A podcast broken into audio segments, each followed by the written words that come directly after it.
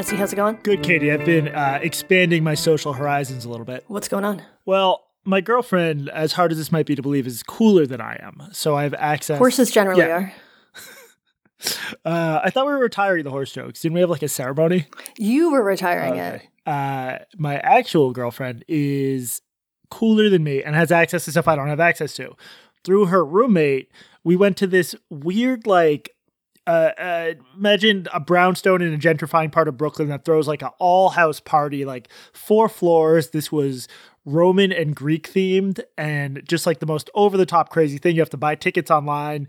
It was insane. But- Online? yeah, that's crazy. They sold tickets online of all places. Can you believe that? Crazy. That's the whole story.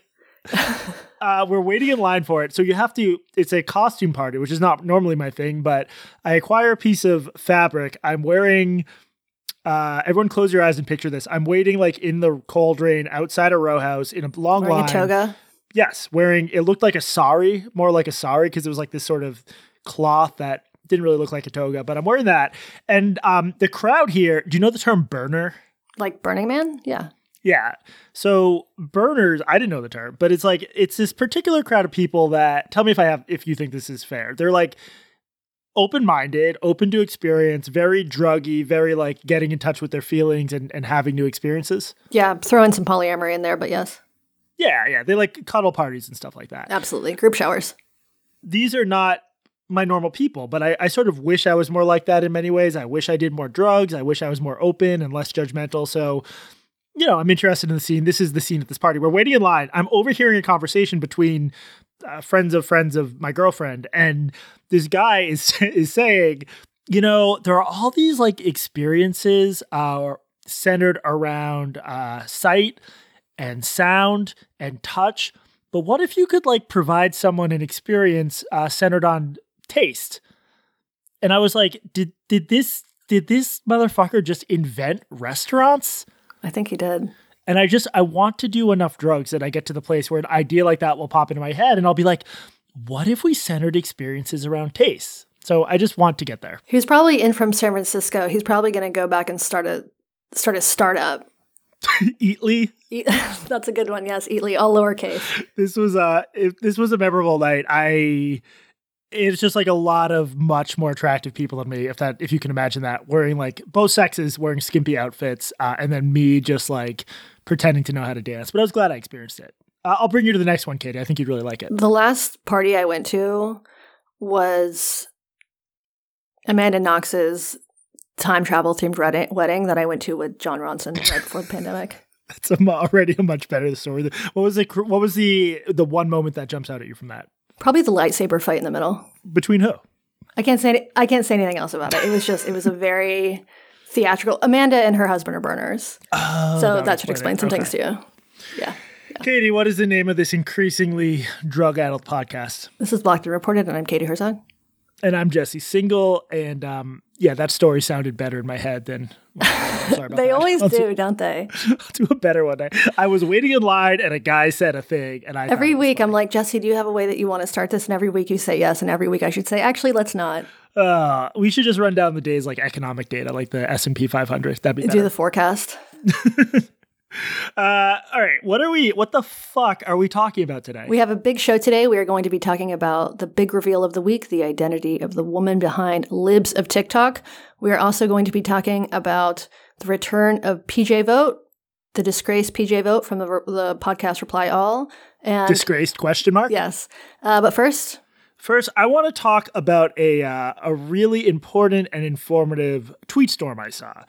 Um, so, Katie, why don't I just read this to you? Actually, why don't I first start by saying, give people a quick rundown of who Jason Stanley is. Jason Stanley is a Yale professor. He uh, won't let anyone forget that. And he is also a man who I would say has never taken a Rorschach test where the answer wasn't fascism. Rorschach. Whatever. Isn't it Rorschach? Whatever. all right, all right. He's never looked at a sunset without seeing fascism, in fact. Yes, he's he's considered a leading scholar of fascism. His critics argue that he maybe sometimes um, sees it where it isn't there. But either way, here's the, here's the tweet storm he unleashed on us. Uh, this was actually yesterday, as of recording, April twenty first. Confession: I took the SATs in Germany in eleventh grade. I didn't prepare at all. Took it cold. I scored a 1380, 690 verbal, 690 math. I was so mortified by getting what I regarded as a very low score, I have since then always just said it was much lower, just to show I don't care. The most Googled thing for me is Jason Stanley SAT. Also, I blew the PSATs away, uh, away the previous year. That's another standardized test, which got me a scholarship. Honestly, I regarded any score under 1500 as an embarrassment. Should have studied. The whole conservative freakout about my supposedly low SAT scores is due to me lying about them being artificially low on Twitter. The important point to know is that my brother got a perfect 1600, so 1380 was embarrassing. Um, what do you think of this tweet storm, Katie? I think he should have kept that one for the priest. Okay, I just I'm just going to do a little fact checking here. So I just googled Jason Stanley and the first thing that comes up is Twitter, then his book, then wife, then books, then obituary, then book book book. I don't think it's true that the most commonly googled thing about Jason Stanley is his fucking SAT scores. Wait, let me let me try an incognito mode. Jason Stanley. Yeah, no, for me it was Jason No Stanley way. SAT. Why is Google Yeah, giving us different? Oh, I'm doing it from incognito mode. If you don't do incognito mode, it, it factors in your own interests. Like you probably have asked about his death a lot, so it mentions his and his wife, yeah. I have wife, books, obituary, Wikipedia, but those are all below Jason Stanley SAT. Yeah, I don't have that. I have Twitter up top. Um, I just find it amazing that, like, of course, nobody actually, if conservatives are obsessed with Jason Actually, wait, I have Jason Stanley worst moments, which is something that I have Googled. I just this is the most like um clumsy humble brag I've ever experienced. Which first of all, he he ends it by saying 1380 is an embarrassing score, which it not is obviously not embarrassing. It's like, oh, I'm such an idiot. I only got I think I checked, it's like the 94th percentile. But then this this setup where you're like, look, I'm only addressing this because so many conservatives are asking about my SAT scores. I just want to clarify I did great on the SATs. I it's just, you know, everyone was talking about it. He had no choice. He had to talk about it, Katie. Jason Stanley should teach a class at Yale on cell phones. The Can uh, we play it- that montage? My name is Jason Stanley. I'm the Jacob Urowsky Professor of Philosophy at Yale University. My name is Jason Stanley. I'm the Jacob Urowsky Professor of Philosophy at why is this so funny? Hi, my name is Jason Stanley. I'm the Jacob Urowsky Professor of Philosophy at Yale University. My name is Jason Stanley. Uh, I'm a teacher in the philosophy department here at Yale University. Uh, I'm the Jacob Urowsky Professor of Philosophy.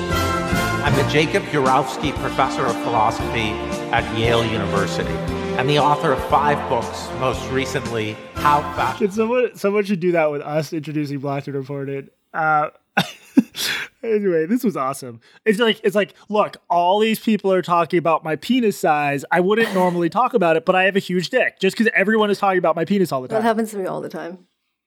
the level of um narcissism on display here is amazing. I think he blocked me a while ago, so that's really what I'm mad. Does he block you?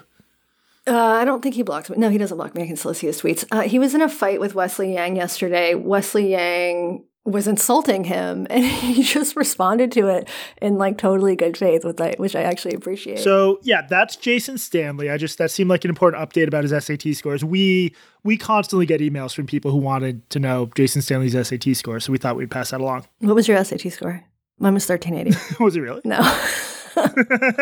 Let's just say I don't think thirteen eighty is a particularly embarrassing score. No, it's a, 1380 is a great score. It's these fucking people. Okay, the other thing I wanted to talk about before we get to libs of TikTok was um Katie, do you remember a guy named PJ Vogt and a podcast called Reply All? Can't block him out. Have tried. we did a whole episode on this, and I, if memory serves, we had like multiple updates because so much news was breaking. Um, basically, PJ was the the creator and co-host of a podcast called Reply All, which was once one of the best podcasts on the internet. There was a huge meltdown there, where PJ was accused of, uh, and, and his uh, uh, producer Sruthi Pinnamaneni, they were accused in a viral tweet storm by a former colleague named Eric Eddings of it was hard to say what they were accused of, some combination of harassment and racism, because Sruthi and PJ uh, initially did not support this uh, unionization effort at Gimlet. As we've discussed, and as I've written in my newsletter, including my most recent piece, it's always been like pretty vague exactly what PJ did. Um, to warrant what happened next, which was he stepped down. He and Sruthi both stepped down. Then they both left the company. And this, it's safe to say that this like caused the implosion of Reply All, right? Oh, absolutely. They're still making episodes now. They went through a long break. There's a new co-host um, whose name is Emmanuel Dzotsi, who hosts along with um, PJ's former partner Alex Goldberg. Goldman. Goldblum? Because of your anti-Semitism, we have a lot of issues with this. Yeah, uh, with Alex. And so they're still putting out episodes they went through a long period of basically not putting out episodes. Now they are again on a pretty like we on a weekly schedule. Um, but the episodes, for the most part, the quality has I think gone way, way, way downhill since PJ left. Yeah, I um I in the thing I just wrote, I basically said I find the show unlistenable now. I haven't listened in a while. A couple people said it's gotten better, maybe, but it's just it's not the same. And it's this whole meltdown. It's really hard to know what um you know why it happened why why this show needed to melt down no one can explain exactly what these guys did that would warrant this so anyway pj vogt is back he's doing a, a podcast called crypto island that i haven't listened to yet uh, that is basically about the world of crypto and um, I wanted to talk about this review vulture, Nick Quah or Quay. I don't know how to pronounce his last name because that's not what we do on the show. Uh, he wrote it for Vulture. He's like the sort of podcast reviewer and writer. Um, and he also did a long reported piece on what happened at Gimlet when Reply All melted down. This all happened when Reply All did a series called Test Kitchen, hosted by Sruthi Pinnamaneni, about the um, alleged racial problems, racism problems at Bon Appetit. That was what led to the meltdown. So here's what Nick, Nick Quay writes. On the other hand, there remains the test kitchen of it all, it isn't hard to plug Crypto Island into the ongoing question about what should happen after someone gets so publicly taken to task for a wrong. In Vogt's case, that's PJ Vogt, it was a situation in which he had placed his professional needs in front of those of others, a stance that resulted in him opposing an effort within Gimlet to unionize and improve conditions for coworkers who did not have the same power, privileges, and security that he did. Blah, blah, blah. Uh, there are layers, of course, to the question of what happens to the ousted after something like this, and we rarely get good opportunities to process this question with the appropriate sense of proportion or nuance. Now that we have one such opportunity, I'm struggling with the tension. I don't think someone in Vogt's position should necessarily be side eyed from making things or working again. At the same time, the straightforwardness of his return gives me pause. What's your initial reaction to this, Katie? I mean, PJ Vogt disappeared for a year. That seems like punishment to me losing your job i assume that he lost many many of his friends within within the industry if you if you were on twitter like when this happened he was destroyed by like a huge number of people within audio just circulated the most negative claims about him. This this became like a the pylon of all media pylons. And he went from being like popular cool guy to being absolute dog shit in the eyes of the media basically in the eyes of his his former colleagues i think he's been punished especially because he didn't do anything wrong. I mean, the Test Kitchen series, as we talked about, people can go back and listen to our episodes on that if you're curious. The Test Kitchen series was poorly conceived. Like they made decisions in the beginning that they weren't going to interview four part series. They weren't going to interview any white people for the series. There were ton. They made tons of errors with that piece. And PJ, frankly, he came across as a bit of a self-righteous prick. Like on the the reply all subreddit people were criticizing the series and he went on and, and, and posted this like long message about how the people who were criticizing the series were racist. But opposing a union there's nothing inherently wrong with opposing a union if it is counter to your own interest uh, and and what's funny about this is Nick Quay wrote a reported piece for Vulture that lined up with a New York Times reported piece, both of which provided a lot of context for the reasons Pinnamaneni and Vogt were initially against the union. And also, by the end of this, by the time all this happened, they were in favor of the union. It's not like they stayed opposed to it, but there was all this background context about these like this fraught situation within Gimlet involving contractors and questions of status and questions of money because some people had equity in the country, company. This was not including PJ. I'm PJ sure had, he was one. Of, he was, he was one of the maybe the second or third employee. Yeah, yeah, yeah. and uh, Sruthi had some too. None of this means. And Gimlet was in the process of negotiating to be bought by to be acquired by Spotify. So presumably PJ had a like large financial stake in this going through. And yeah, and in fact, management convinced the folks trying to organize the union to delay it until the acquisition. So there were a million reasons why there were likely legitimate concerns some folks had about this unionization effort, and the simplification of this story into well, a lot of the people trying to unionize were people of color. Therefore, PJ Vogt and Sruthi Pinnamaneni are anti people of color is like infantile. That's not how anything works. The idea you can't oppose something because the people involved with it are. I, I don't. I, I was surprised that Quay would even suggest that he has any concerns about PJ Vogt being able to work again or that I don't get it. I mean, he would put his own reputation on the line if he defended PJ Vogt, I think is I mean, this might be like how he actually feels, but can you imagine? He's the podcast critic. He's also in this industry. If he came out and said like, "Oh, PJ's new show is great and we welcome back to this world," people would be pissed about it. Yeah, it, that's depressing. And and what I noticed um I, I released this. It, it's a paid post on my newsletter this morning, really digging into this. Um, I got a huge surge of subscriptions, including from a lot of people within the audio world. And that is because there's an appetite for more, for basically communicating the conversations people are having in the back channel. In the back channel, a lot of people were saying, I don't quite understand what PJ did wrong. I think this is over the top. Everyone's scared shitless to say that publicly because they'll be next.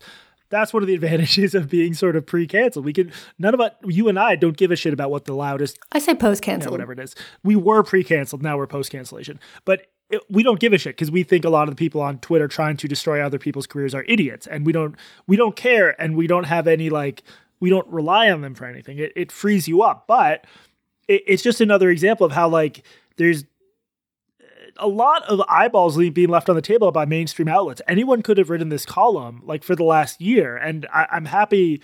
We're happy to suck up the eyeballs and subscriptions, but it just points to like pretty big blind spots in mainstream media. That that opinions a lot of people have can't be expressed because like, oh no, a bunch of 25 year old assholes on Twitter will yell at you. PJ did call a colleague a shithead, I believe. Although if that's a firing offense, then both you and I should have been fired many times from this show. Also, I think what he he said, like, tell this other person, this other person called them a shithead. I don't know. Either way, it's not. Yeah, that doesn't. I just I think of some of the interactions I had when I like worked in an office, like especially when there was like late at night working on a joint project. People say stuff, but um, anyway, if people disagree, people said stuff. People said stuff. Um, if people disagree and think that anyone has presented any evidence that PJ Vogt and Sruthi Pinnamaneni deserve what they got, feel free to send it to me. I'll be open minded. I just I can't believe the way this has hardened into the sort of widely held belief that they did something really wrong and now need to atone for it. I think that's fucked up. That's that's that's what I think. I wonder what Sruthi's up to these days. Yeah, uh, it's an interesting question. I wonder if she'll if she'll come back in the same way. So I was listening yesterday to the latest Reply All, and Emmanuel was hosting, and it's sort of a, a cute premise. He calls everybody in his phone in his phone book. That I can't imagine that. It was it good? Well, first of all, I waited the entire time for him to get to the V's to see if he was going to call PJ, and he did not. so that was disappointing. Hey, man, what's up? Just checking in. It was totally okay. It was a, a sort of a charming little piece. Um, of course, it has 10 minutes about race because everything that Emmanuel creates has at least 10 minutes about race. But I was going through my phone afterwards thinking, like, what would this be like? You know, how terrible would this be? And even just in the A's, I had Amber Stripper and then Amy Chua. Maybe you should get, like get, like Buck Angel like three after that. I have Grover Norquist in my phone. It would be so fucking bizarre. Get those four you just mentioned on like a five way call and just see what happens. Yeah, I wonder what Amber Stripper thinks of CRT in schools. Is her last name Stripper or is she a stripper? I assume so. I have no idea who she is. I think she. I think actually, I did a story for The Stranger once on on strippers. I think. I think it probably she's from that.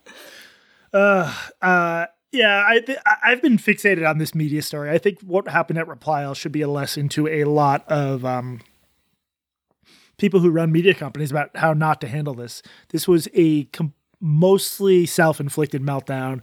All you had to do was ignore a tweet storm and like tell PJ and Sruthi, "We have your back. Take a couple weeks off. This will blow over." It it. I think this case was a little bit more complicated than just Gimlet or Spotify saying we have this guy's back because he had a co-host, and if his co-host, I, we know that his co-host supported the union. If his co-host was in agreement with people that PJ had deeply fucked up, then like how is that going to work?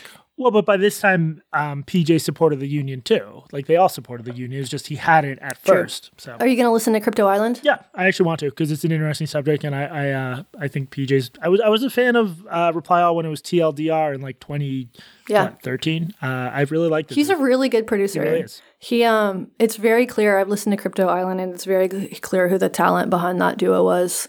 And let's just say it wasn't Jesse. Uh, all right, Katie. Do you have any other any other views on this? Uh, I don't think so. Let's do housekeeping. How about? Let's vacuum.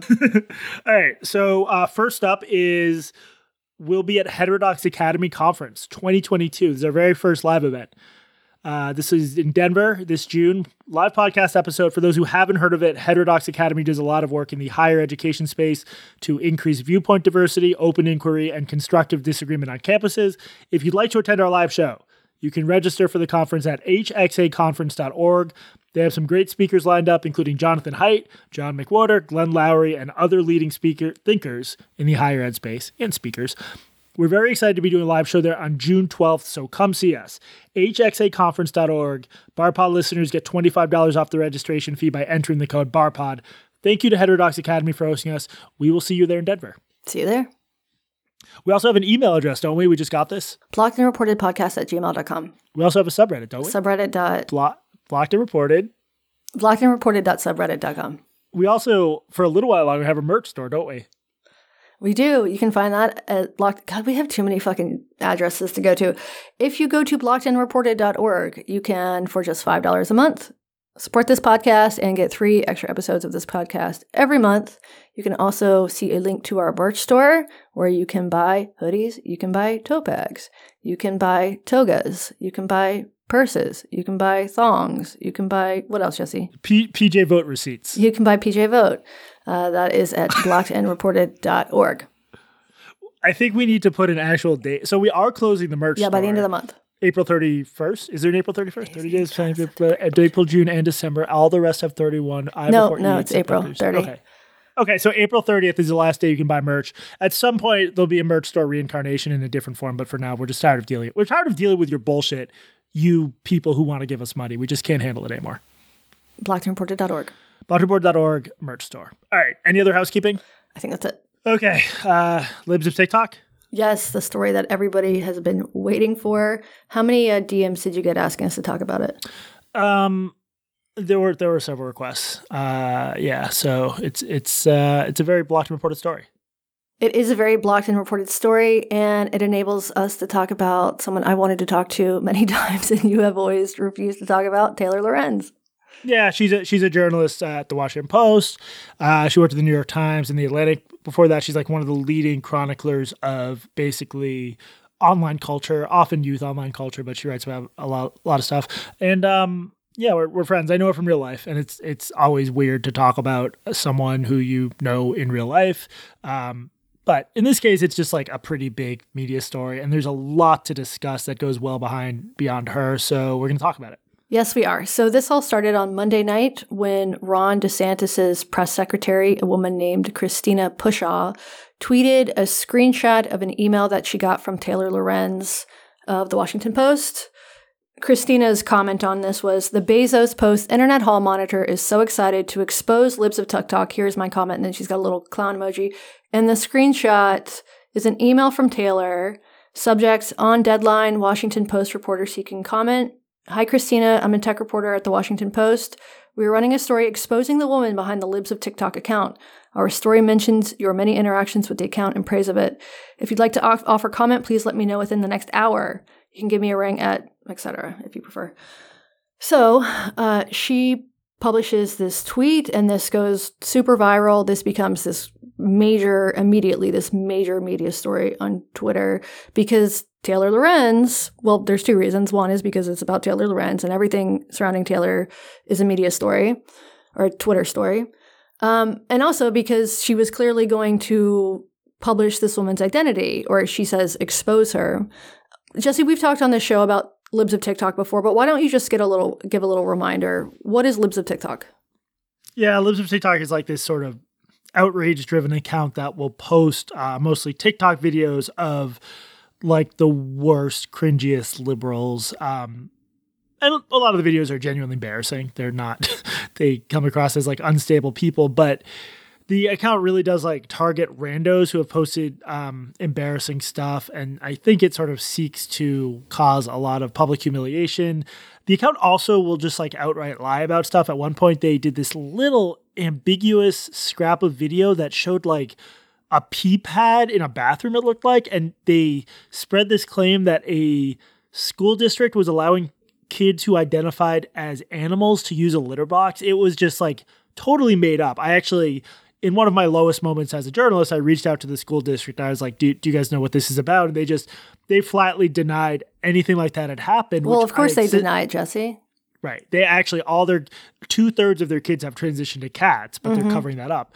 Um, I, t- I took them at face value for what they said because the video didn't even show a litter box. No. It was like it was it was unclear what it was. It was like three seconds of blurry footage, and so I think libs of TikTok will gladly spread stuff it knows to be false. The goal is to create outrage about liberals, uh, often about trans people. I do think that's a major area of focus. Uh, I mean, that, that's more or less what they do, right? Yeah. Oftentimes, she'll focus on like rainbow haired NBs crying about being misgendered. She also seems to have a particular hatred for teachers. She posted a video of a teacher uh, saying that he came out to his fifth grade class after a fifth grader asked him about his gay voice. And her commentary on this was any teacher who comes out should immediately be fired. And she has actually gotten people fired. She got a professor named Allyn Walker fire, fired from, I think, Old Dominion or something like that. Um, we talked about this on the show before. This was a person who studies uh, pedophiles, basically.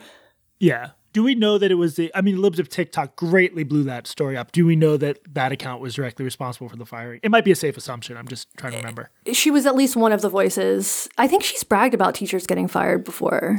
The to me, I, I had long since I, will admit I've watched some of the videos and cringed along with everyone else because they are cringeworthy videos. But w- when this account said any teacher who comes out of the closet in front of their class should be fired, I, I that is the pretty pure old school brand of homophobia. The idea that teachers should have to remain in the closet. She's also a hub of, of groomer discourse, so we can thank her for that. Yeah, it's like if you if you like James Lindsay but think he's too careful and intellectual in slinging accusations, you might like Libs of TikTok. Yeah, and it, the account started out when it was smaller, of just being kind of funny, like didn't offer a lot of commentary, would just post these super cringe videos of people on Twitter basically owning themselves, some of whom clearly have some mental illness. And then it just grew, it's just ballooned into this really pretty influential social media property. She's got, before the Washington Post article came out, she had over 600,000 followers on Twitter, 100 on Instagram. So it's a big influential account that a lot of people follow. Joe Rogan has complimented it a few times. Um, and nobody knew who was behind it until this week. So she's done a bunch of interviews. She's been on Fox News. She's done interviews with the New York Post, but she's always kept her identity, her her name secret. Um, and this guy named Travis Brown found her name by looking at the metadata on some websites that she had bought, and he basically tracked her down and posted this information to Twitter. So he's the guy who actually dox this woman. So what Taylor did basically was just take the name that this guy Travis Brown had posted and then published it in the Washington Post. So let's talk about this guy Travis Brown for a minute. He's a computer programmer and a former Twitter employer employee, and he considers himself an anti-fascist researcher and he's got a quite a history of creating drama online of his own. Our own anti-fascist researcher, Tracing Woodgrains, looked into him for me. And basically what he does is label Twitter users that he doesn't like as hate accounts, and then he indexes and archives their tweets. And this, according to him, includes quote, Gamergaters, the Caliper crew, IDW fuckhats, TERFs, and Mormon nationalists, uh, which I know nothing about, but we might need to have Trace on again to tell us about that that particular. The, I was I was in a '90s boy band called the Caliper. Is that related to the Mormon nationalists? Yeah, yeah. Uh, Sister bands. Yeah. Um, so this guy, Travis Brown, he says he's argu- he's archived over 35 million tweets. Weird hobby. And this uh, particular project, this like tweet archiving thing, was apparently inspired by a kerfuffle uh, at LambdaConf. Do you remember this, Jesse? No, and I'm guessing I don't want to. You don't? Okay, so LambdaConf is a programming conference, and in 2016, Curtis Yarvin was invited to give a talk. Do you want to give us a little background on Curtis Yarvin? I was just reading, I'm not mo- all the way through, but there's a Vanity Fair article about the so called New Right that mentions Curtis uh, Yarvin. He also goes by Mencius Moldbug. He's sort of a neo reactionary writer um, who is beloved among some, not just far right intellectuals, but even like reasonable intellectuals really like him. He's written some truly despicable stuff. I mean, the the we don't need to get into it, but um, I, well, I don't like to say something like that without giving examples. The example they gave in the Vanity Fair article is he wrote a piece about Anders Breivik, the guy who murdered all the kids at the lefty youth retreat in Norway, where the argument was more that it, wouldn't work politically. He seemed more upset that it wouldn't be politically efficacious than that the guy had murdered a bunch of people. And he compared Anders Breivik to Nelson Mandela because uh, Nelson Mandela, Mandela had also done political violence um, while fighting the apartheid state. So he's written some really gonzo, ultra far right stuff, but he's a little bit of a darling of the new right and some of its associated folks. So he was invited to this conference to speak, and I might be wrong about this, but I believe it was blind invitations. Like people applied under various pseudonyms, um, and then they found out it was Curtis Yarvin. I could be wrong about that, but that's what I believe happened. Um, so after he was invited to this conference, a bunch of people signed a letter in protest because they said that he was a threat to marginalized identities. And then the conference organizers went to the community and asked people for their opinions. And they also went to Yarvin. And ultimately, they said that he could go if he would guarantee that he was there purely in a non political fashion just to talk about this coding shit and that he would under no circumstances threaten or harm anybody. And then so this Travis Brown guy who docs Libs of TikTok, he was pissed about this and then he goes on this years long crusade against the community or the conference organizer, this guy John DeGoes, who was the conference founder. So DeGoes wrote a long blog post sort of describing what he says is his campaign of harassment against him and he accuses Travis Brown of cyber stalking, career sabotage, online harassment, and defamation. There are a lot of details in the post. We'll link to uh, we'll link to it if you are curious about diving into this particular bullshit. And then so he publishes this, and then Travis Brown responds by publishing an extensive archive of the crimes that he thinks that DeGoes has committed. But this basically includes defending Curtis Yarvin as well as Ed Latimore. Do you know who he is? Mm, it sounds a little familiar, but no, not really. Yeah, he's probably come across your Twitter before. He's a former boxer who's like a big red pill Twitter guy. So Travis Brown also says that Goes has accused women of lying, which, well, you can't do that even if they're lying. And then he says, "Wait, is that really the full accusation?" There's a lot of details in the. Yeah. It, this thing is like thousands of words long. He's oh, cataloged okay. dozens, hundreds of tweets. He just accuses him of various things like this. Um, and I don't know much about DeGoes or his actual politics, but this document itself, it's pretty autistic. There are just dozens and dozens of allegations and what he considers to be evidence. And so this saga has been going on for years now, and it's caused a big rift in these programming communities. And the bottom line is that Brown has a reputation within these communities of going on these obsessive crusades against people he doesn't like and then trying to get them expelled from the community. That's not good. Yeah, so he also created this shitty hate speech graph. Uh, it's been floating around Twitter this week. It includes people like Wesley Yang, the Weinsteins, Paul Graham, Antonio Garcia Martinez, and me. And I don't think that you made the cut, Jesse. So you should go tweet something about how furries are fuck pups or something like that. Wait, so you're a you're you're a hate speaker now? I'm a hate speaker, yeah, and you're not. It's weird. Um, and he apparently gets funding for this vital work that he does from the German government for some reason. My question for them is why. And so he's the guy who actually docs libs of TikTok, including posting her name and her workplace. Hilariously, after Christina Pushaw posted this email from Taylor and this story started to take over Twitter, I tweeted that the only way to prevent Taylor from exposing libs of TikTok was to leak me the name.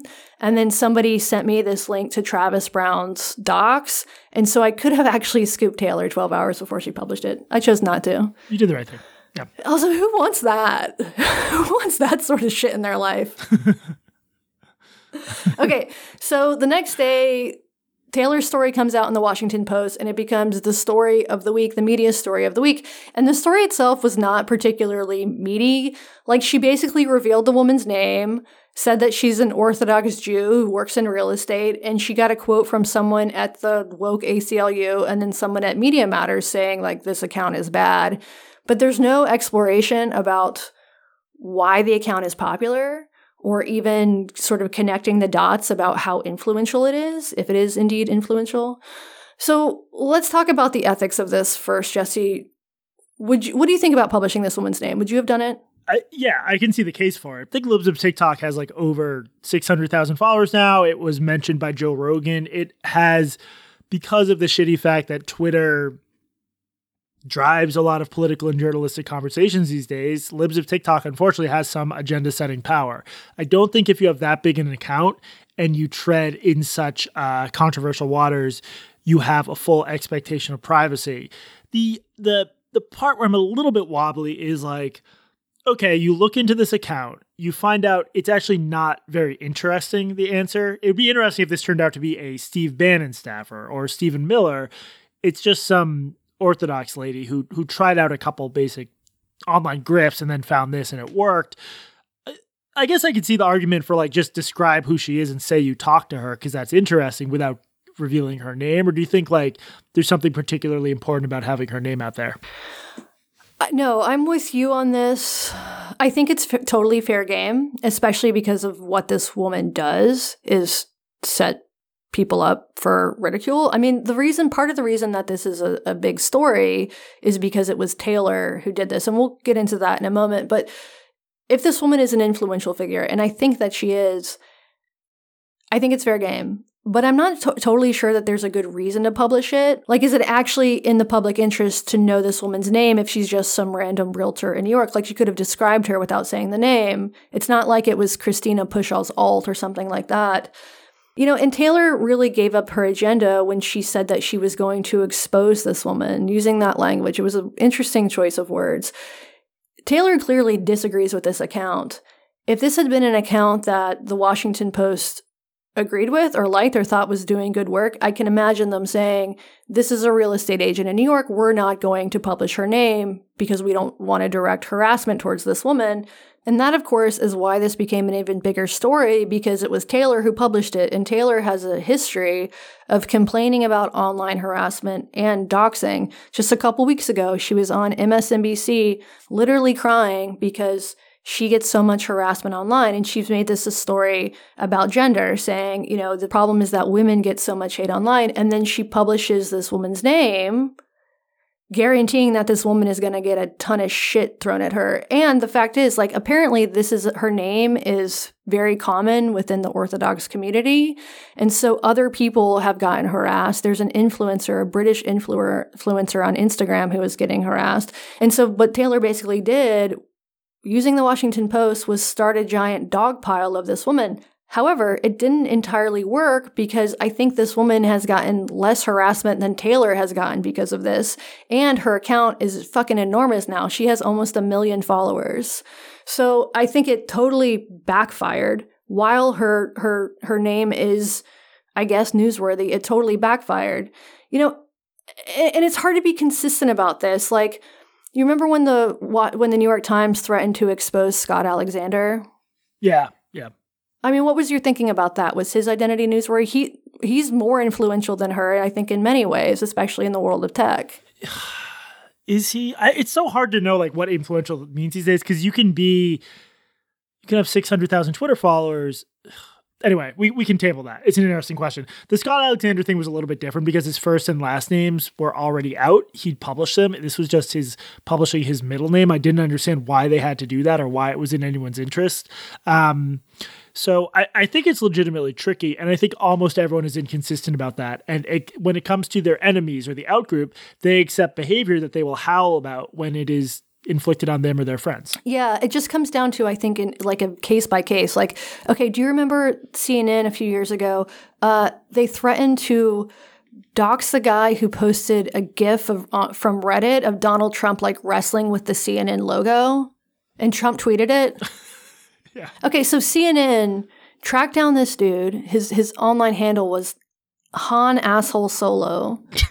That's a really good name. I yeah. I tried to sign up with that, but it was already taken. Let, let me read you a passage from the CNN piece about this. CNN is, CNN is not publishing Han Asshole Solo's name because he is a private citizen who has issued an extensive statement of apology, showed his remorse by saying he has taken down all his offending posts, and because he said he is not going to repeat this ugly behavior on social media again. In addition, he said his statement could serve as an example to others to not do the same. CNN reserves the right to publish his identity should any of that change. This is like a fucking hostage situation. Yeah. It's bizarre. That was so fucked up. It was so fucked up. I thought that was just totally egregious. And then there there have been many cases of you know left media doxing or exposing say anonymous QAnon people. This does happen all the time. And so I guess for most people it just comes down to political affiliation. But the piece itself like the piece the piece itself was not revealing to me whatsoever. And so it was sort of a waste. Like all right, now we know this woman's name, big fucking deal. Yeah, I think Matt Yglesias, his critique was basically like, this just is is um, Taylor and the Post being like, we think this person's bad, and quoting Media Matters, and someone else is saying they're bad. And it might be more interesting to figure out why people like libs of TikTok and how it fits into this broader right wing outrage ecosystem. Um, I I think that's fair. I mean. I think it is a pretty loathsome account and has done some horrible stuff, and you can explain that, but it it might be more interesting to understand to also alongside doing that um, try to understand the appeal. And i think part of the fact is that there are these incredibly cringeworthy teachers posting stuff to tiktok and i don't think they reflect the average teacher. I think that's the whole point is that social media shines a spotlight on outliers and weirdos but you know in some cases they're saying really provocative stuff that that sort of like almost pits kids against their parents and is like, listen to me, don't listen to your parents, stuff of that sort. And you can understand why that stuff goes viral because outrage content goes viral. And and lefties pass around out of context, outlying stuff from crazy people on the right. So I, I did think that part was maybe missing from it a little bit. Yeah, so one of our listeners DM'd me recently and asked me to explain why exactly I don't li- like libs of TikTok. And it basically comes down to this. Libs of TikTok does cancel culture. Yeah, this is what this is. Taking some random person pushing granted they put this content out there themselves that was stupid they should everybody should get off of TikTok but finding this content putting it out there for for hundreds of thousands or millions of people to ridicule and then actually in some cases trying to get people fired tagging their employers this is bad behavior it's cruel behavior and i think it also gives people the false impression that teachers everywhere are this fucking wacky and they're just aren't They're not. and no. and I got into this. I talked about this with uh, with Nellie Bowles on on TJF this week, and Nellie was defending libs of TikTok, and her point was basically like the New York Times and the Washington Post do the same thing, and I think she has a point there. She does. They of course do or should do a little bit more fact checking and like verify claims that they're making in a way that libs of TikTok doesn't. But any case where you're you're pulling some random I think I think that's a false comparison. I think they've had they've had I've been very critical of those papers. They would not post three seconds of out of context video and be like, "This specific school district is letting kids identify as cats and piss in a litter." I mean, it's there's no. I don't think there's a. Yeah, but remember something like Covington. I guess so. Although, I mean, there was a settlement at the Washington Post, so that was pretty bad. But a lot of this does come down to this is a whole other can of worms. But the difference between what newspapers report and their the behavior of their staffers on Twitter, which in some cases almost reaches the latter, almost reaches uh, TikTok levels of foolishness. Or sorry, sorry, libs of TikTok levels of foolishness. Right. Either way, Taylor got tons of criticism for this, uh, as was expected. But she also got tons of praise from, you know, some blue check media types. Like people kept using the term shoe leather reporting because she went to a relative of some of one of Libs of TikTok's relatives' house and knocked on the door, which is kind of funny that this is considered like Watergate level fucking reporting. Here's a tweet from Will Oremus. He puts a link to it. Here's a, a piece of good old fashioned shoe leather reporting that examines the role of an increasingly powerful figure in conservative media, revealing the human behind the anonymous account that directs waves of hate and harassment at ordinary LGBTQ folks. It didn't really do anything but reveal her name, which is really common. Alex Thompson. It's called shoe leather reporting for a reason. Domenico Montanaro from NPR. Knocking on doors is not harassment. It's shoe leather reporting about someone who is influencing. Like people just kept using this fucking. Shoe leather reporting. But I will say there was a weird history theory thing in people claiming that showing up at a door is harassment when that is what journalists are supposed to do. No, I agree with you, but it's her sister. That's the irony here is Taylor specifically has complained about people contacting her relatives and she went she went to this woman's relative's house. You know, it reminded me there was a couple years ago when I was at the Stranger, a young reporter went and knocked on a bunch of doors of people who had donated to some initiative that the stranger didn't like. And she basically went to these like rich people's houses and knocked on their doors. And I don't know if any, maybe one of them answered. And this was in Seattle. You would have thought that she had like solved a fucking murder. People were so impressed by this shoe leather reporting. My feeling about it was like, you knocked on these people's doors, got them to confirm their addresses or whatever, confirm their names or whatever. And then you publish something that nobody in your circle is going to disagree with. like this doesn't take like this doesn't take a like massive fucking guts. You went and knocked yeah. on somebody's door. But I think it also shows just the like the barrier, how low the barrier is to good reporting right now. Yeah. I mean there's She left her house. Can you believe it? Yeah. Um I mean, it seems like everything. This whole thing was litigated just through the lens of being pro or anti Taylor Lorenz, and people have very strong feelings about that. And people, you know, it's a lot of it's like it feels like every new fight is just a proxy fight for some bigger fight. I don't know. Um, I found the the the blanket tweeting about this uh, it was like all anyone was talking about for days, it felt like. This thing is just hypocrisy all the way down. Taylor Lorenz complains about harassment constantly, specifically harassment directed towards women. Then she exposes a private citizen, a woman, setting her up for harassment. And that woman's whole gig is exposing private citizens and setting them up for harassments. This is like, who is good here? Who looks good here? Well, but I still don't, I still think there's a difference between blowing up a random teacher who did a bad TikTok that 20 people would have seen otherwise versus um, whether you think it's righteous or not, uh, unmasking someone with a giant influential Twitter account. I, I, don't think those. It's it's no, it's the fact that Taylor did it. It's not. I think if yeah. you were you had done it, or if I had done it, or somebody else had done it, I think the reaction wouldn't have been as strong. No, I'm a big time. I'm a big time harasser. I've yeah, yeah, that would be expected. Yeah. No, it's the fact that Taylor is. This is her thing. Is that she complains about online harassment towards women, and she absolutely 100 percent set this woman up for harassment. I think Taylor ended up getting more than she did, but you can't, you know, if your if your whole fucking mission in life is to is to do something about harassment on the media or complain until your bosses do something, then and the Washington Post published the, some of this woman's personal information.